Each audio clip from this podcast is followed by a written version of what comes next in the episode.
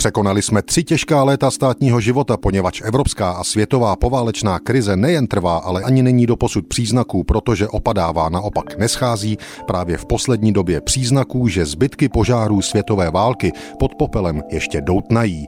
Budování státu naráželo a naráží doposud na nejtěžší překážky plynoucí z toho, že všude kolem nás byly a jsou státy v rozvratu. Tyto věty napsal v úvodníku Lidových novin 28. října 1921 český ekonom, politik a publicista Karel English ke třetímu výročí vzniku samostatného Československa. Třetí narozeniny republiky přišly v době těsně po pokusu o puč ex-císaře Karla I. v Maďarsku, v době, kdy byla československá armáda právě kvůli tomu v mobilizaci. Svědčí o tom další zpráva z Lidovek 28. října 1921. U pana prezidenta koná se porada o svolání parlamentu na nejbližší dobu. Na schůzi ministerské rady byla schválena osnova zákona proti monarchistům. V poslední chvíli rozšířily se v různých částech republiky zprávy, že vláda pomýšlí na povolání dalších deseti ročníků k činné vojenské službě.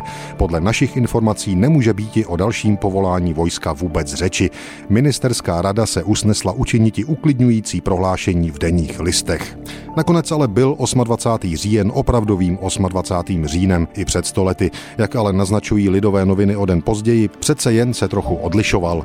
Ze všech míst republiky došly včera a docházejí ještě dnes zprávy nasvědčující tomu, že třetí výročí naší samostatnosti bylo všude oslaveno způsobem hodným významu dne. Na nespočetných místech učiněny byly při té příležitosti vzhledem k nynějším událostem v Maďarsku projevy tlumočící úplnou oddanost republice, souhlas s akcí československé vlády a vůli podporovat ji všem všemi silami v jejím úsilí o zachování míru ve střední Evropě. Chystané vojenské oslavy pro mobilizaci odpadly. bodily. 28. října 1921 se k rozpačité atmosféře výročí vzniku republiky vyjádřil i prezident Tomáš Garik Masaryk. Naše republika znamená mír.